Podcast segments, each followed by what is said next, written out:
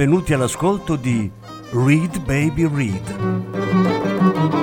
un programma di reading letterario radiofonico a cura di Franco Ventimiglia e Claudio Desser. Voce Franco Ventimiglia. Regia Claudio Desser.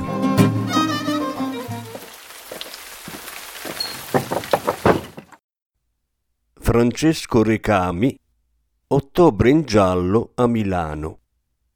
Dalla raccolta Un anno in giallo di Sellerio Editore. Lettura in più parti. Terza parte. Antonio cercava di stare nel mezzo fra quel curioso e l'Apecar e soprattutto sperava che non dessi un'occhiata dentro. Per fortuna uscì dal PS un infermiere che sgarbatamente urlò Quell'ambulanza me la levi da lì, la porti dietro che qui rompe le balle. L'autista scosse la testa, buttò in terra la cicca e rimontò sul mezzo. Antonio e De Angelis si guardarono intorno. Ora o mai più. Aprirono lo sportellino del pianale e scaricarono a terra il corpo del commissario Spotorno il quale sembrava essersi risvegliato. Beh, almeno non è morto, pensò il Luis, ma non sapeva a questo punto se questo fosse un bene o un male. E se quello racconta tutto. Comunque lo cacciarono in terra davanti alle porte a vetri. Non c'era modo di fare diversamente. Probabilmente il commissario si procurò così altre contusioni. E Luis non volle neanche guardare. Che ne sarebbe stato di quell'uomo? Ripartirono, non si sa perché, come se ci fosse da eludere uno stuolo di inseguitori. Antonio prese in direzione Vimodrone, per poi percorrere strade che negli anni successivi sarebbero diventate famose. Hanno il nome di Via Olgetta e Via Olgettina. Per rientrare a Milano fece un giro lungo, poi riprese la Cassanese via Rombon, quella dove ci sono sempre incidenti stradali, fino alla base, via Porpora. Giunti nella corte della casa di ringhiera, presero fiato, senza scendere dall'ape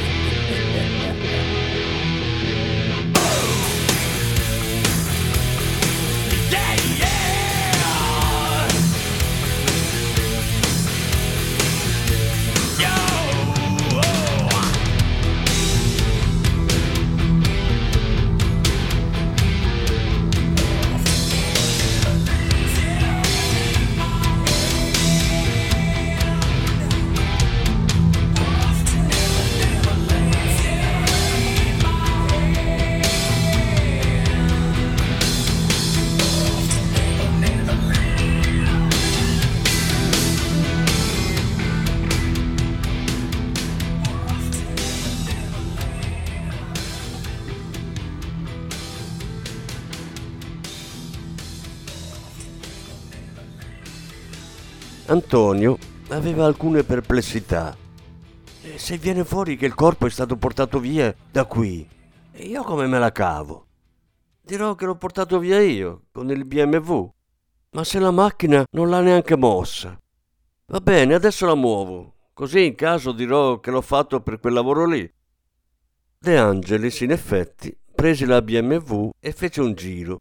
Non aveva coraggio di tornare a casa ma a proposito, aveva ripulito la scena del delitto?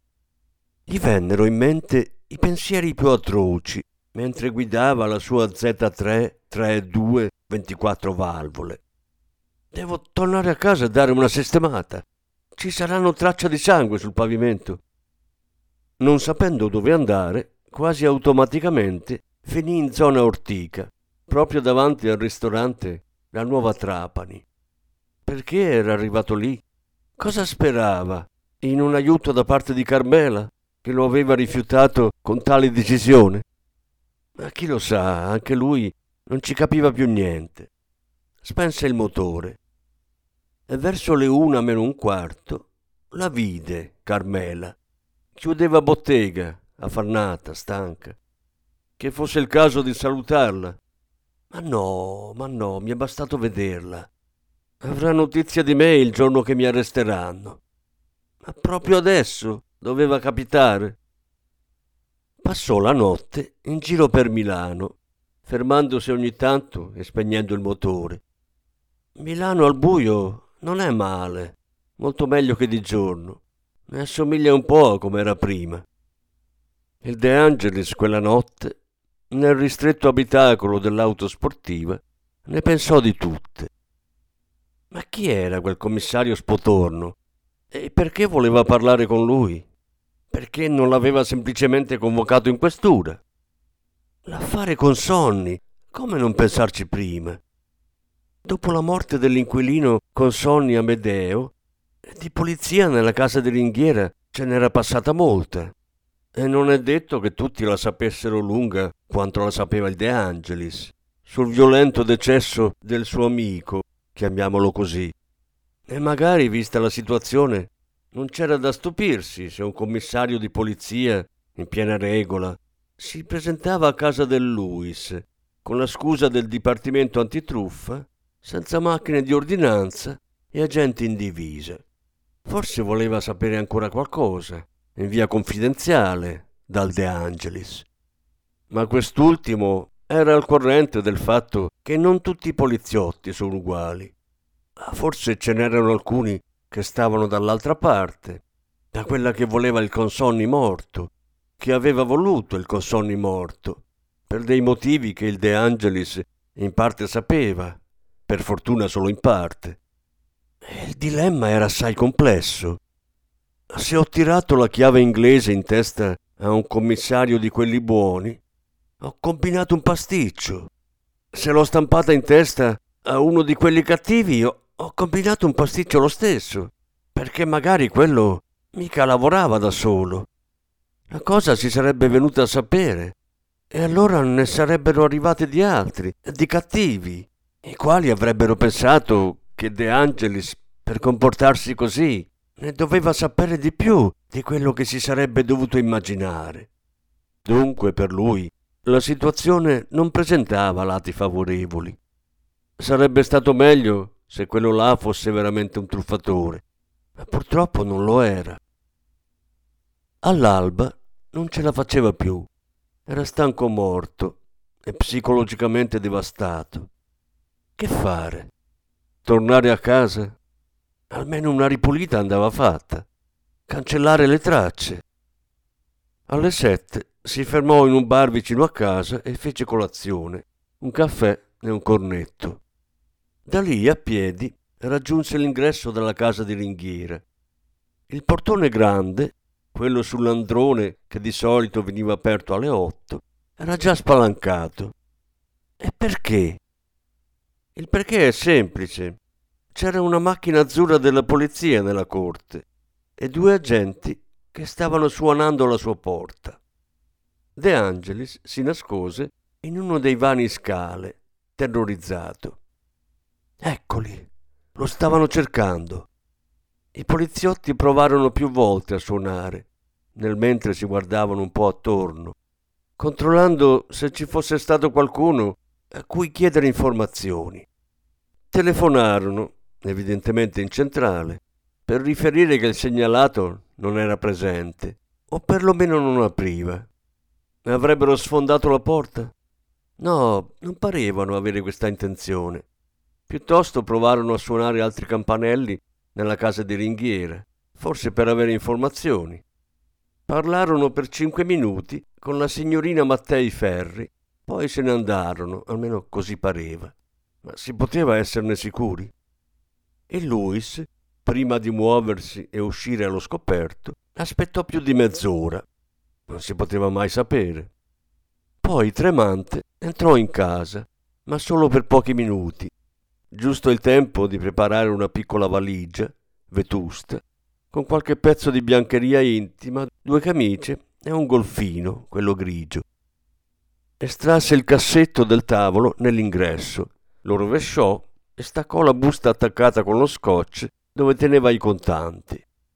Sul manualetto contro le truffe agli anziani c'era scritto di evitare di nascondere i soldi in quel posto lì. È il primo dove i malfattori vanno a cercare. A parte che c'era anche scritto di non tenere contanti in casa, se non il minimo indispensabile. Nella busta, invece, c'erano 2650 euro. E Luis li ricontò rapidamente. Ma quanto a lungo avrebbero potuto durare? E in banca? Se si fosse presentato allo sportello a ritirare la pensione, lo avrebbero arrestato seduta stante. Ormai era fatta. E dove avrebbe potuto fuggire? Luis dette una sommaria pulita al pavimento, dove c'era qualche traccia di sangue rappreso. L'istinto bieco e irrazionale della fuga ormai lo aveva accecato, anche se non aveva la minima idea di dove avrebbe potuto riparare, almeno per raccogliere le idee. A chi chiedere aiuto? L'unica persona che gli venne in mente, purtroppo, nel senso che non ce n'erano altre, fu suo nipote Daniel.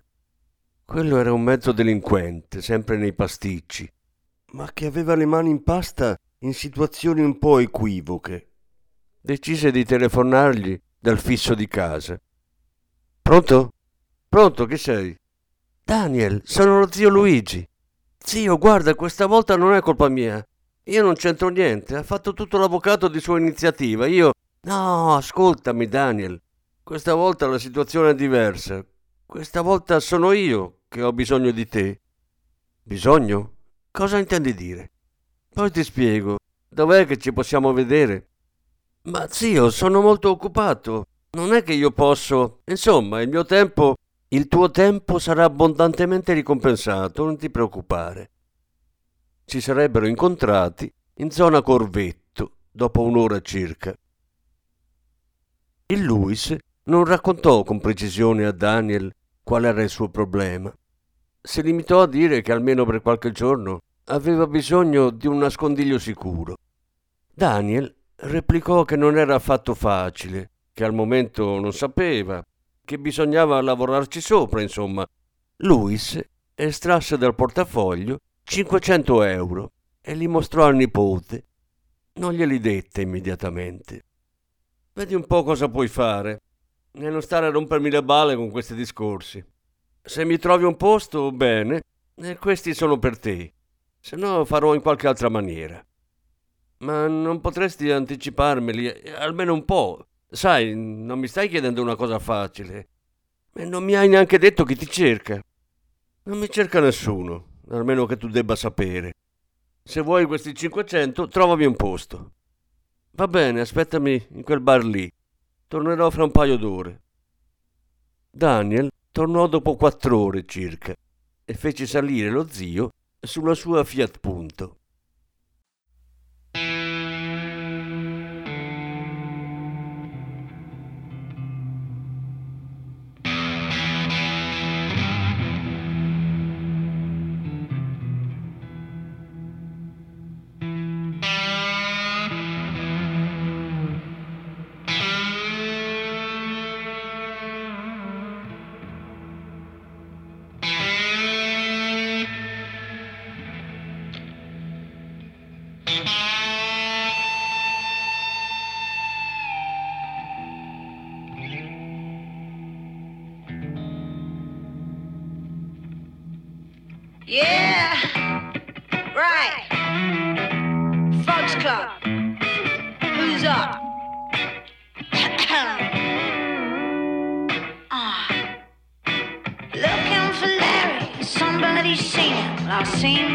Face full of cash down apes singing alright. Larry's alright. We're going out to Larry, cause we got some questions. Cause some of his sums don't add up. As long as little Larry's alright. Yeah, people like Larry are always alright. So we'll feed you greed till you're too fat to run. Then you'll hear the bang bang of the poor man's gun. Looking for David, has anybody seen him? His ignorant statements brainwashing my nation, but as long as David's alright, David's alright. We're going after George, that creepy little puppet. There's real men in those battleships, baby. I fuck it, as long as Georgie Porgie's alright. Generations of Georges are always alright. So we'll sit and watch the horrible things that you do. Someone points a finger at me, you, you just blame it on the. Cause it's a rich man's war, only the rich will win. Sitting in their towers watching men suffering, but we won't fight your war no more. Cause it's a rich man's game, only the super rich win. Sitting in their towers watching men suffering, but we won't fight.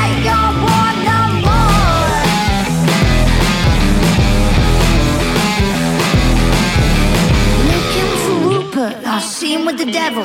He's buying them diamonds. Australia's finest Rupert's alright. Eh? As long as you're selling papers, he'll sleep tight at night.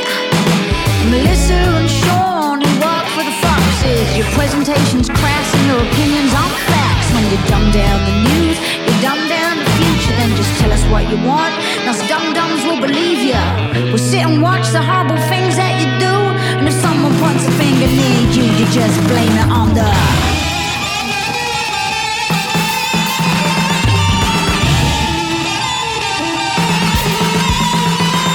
It's a rich man's war. Only the rich will win. You sit in their towers watching men suffering, but we won't.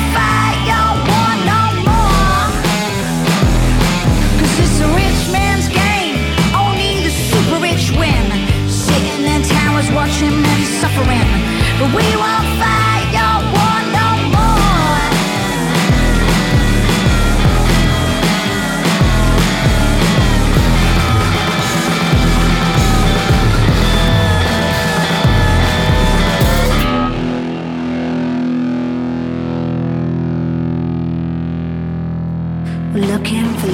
outlaws, actors, and singers. Anyone polluting this world with bile and venom. Not compassion, understanding, responsibility, and hugs. Just people who use their power to spit hate and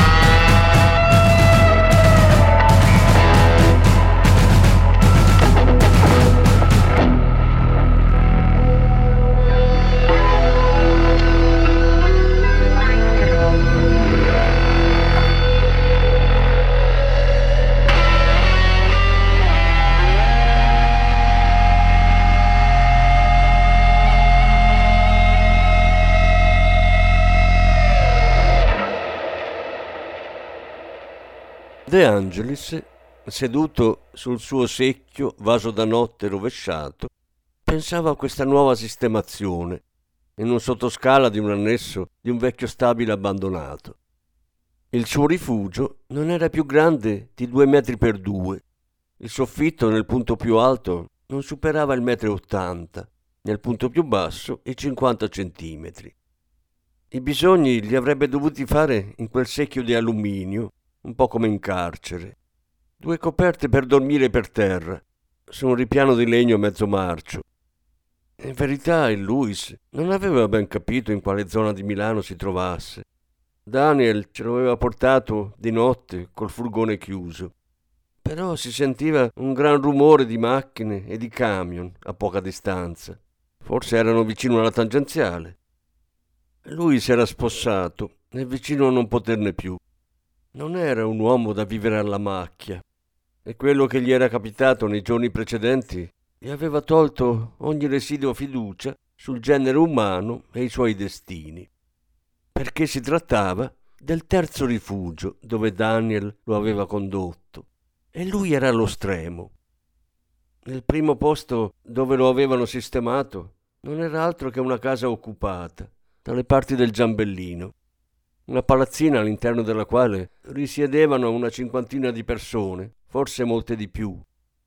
La maggior parte erano africani, neri o olivastri, ma si contavano anche dei balcanici, degli asiatici, per lo più afghani, pakistani, mongoli. C'erano anche alcuni italiani. Daniel disse allo zio che per stare lì avrebbe dovuto pagare 20 euro al giorno, come tutti e se ne fece anticipare una settimana. In realtà la retta vera e propria ammontava solo a 5 euro, da pagare comunque anticipati. Luis fu alloggiato in una branda, in una stanza dove ce n'erano una dozzina. Accanto a lui stava una famiglia malconcia con quattro bambini. Ma cosa li fanno a fare i bambini questi qui, che non hanno neanche le lacrime per piangere? Pensava il De Angelis, che peraltro restava bloccato sulla sua branda perché aveva paura che gli rubassero i soldi che teneva su di sé.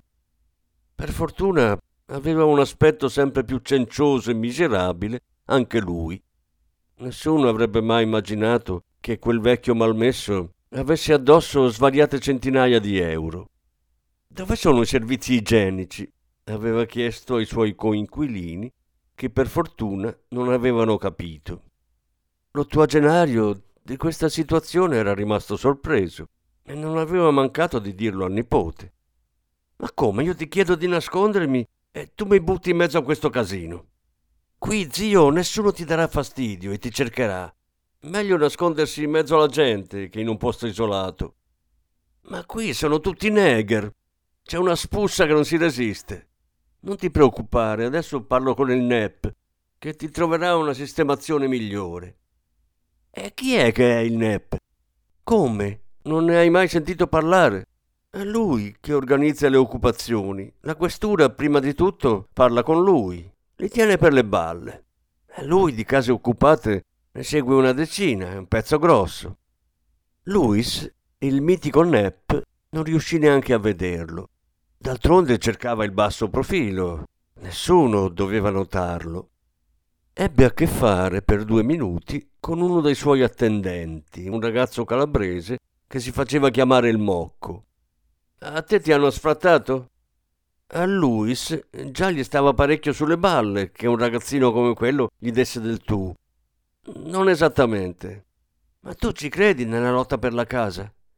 Certo che ci credo. Allora tieni questi volantini. Fatti la zona Piazza Napoli. Io i volantini? Ma io ho 84 anni. Meglio, dobbiamo far vedere che fra di noi ci sono anziani appartenenti a infime classi popolari. Ma neanche per sogno. L'ultima cosa che voglio è farmi vedere in giro. E poi infimo ci sarai te. Il De Angelis era certo che quello non era il posto per lui. Voleva comunicarlo al Daniel, ma quello non si fece vedere per un giorno intero. Durante quelle 24 ore eterne, e Luis capì che la lotta disperata per la vita non era il suo campo da gioco e che lui non ci era tagliato. Qui è peggio che stare in carcere. Adesso mi sentono. Peraltro, il giorno dopo ci fu la goccia che fece traboccare il vaso, cioè nella casa occupata arrivò la polizia. Gli occupanti si asserragliarono nelle stanze, pronti a dare battaglia.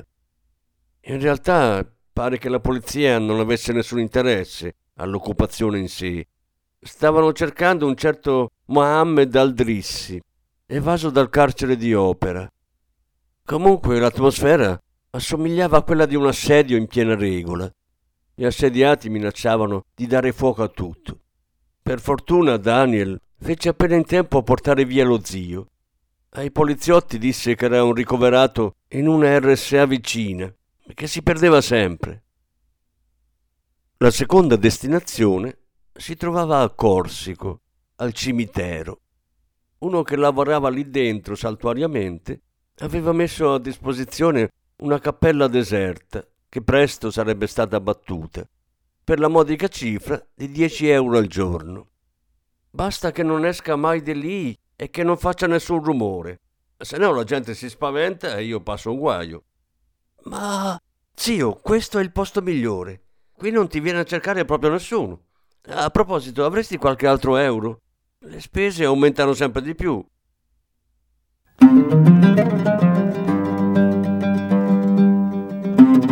Avete ascoltato Read Baby Read, un programma di reading letterario radiofonico a cura di Franco Ventimiglia e Claudio Tesser.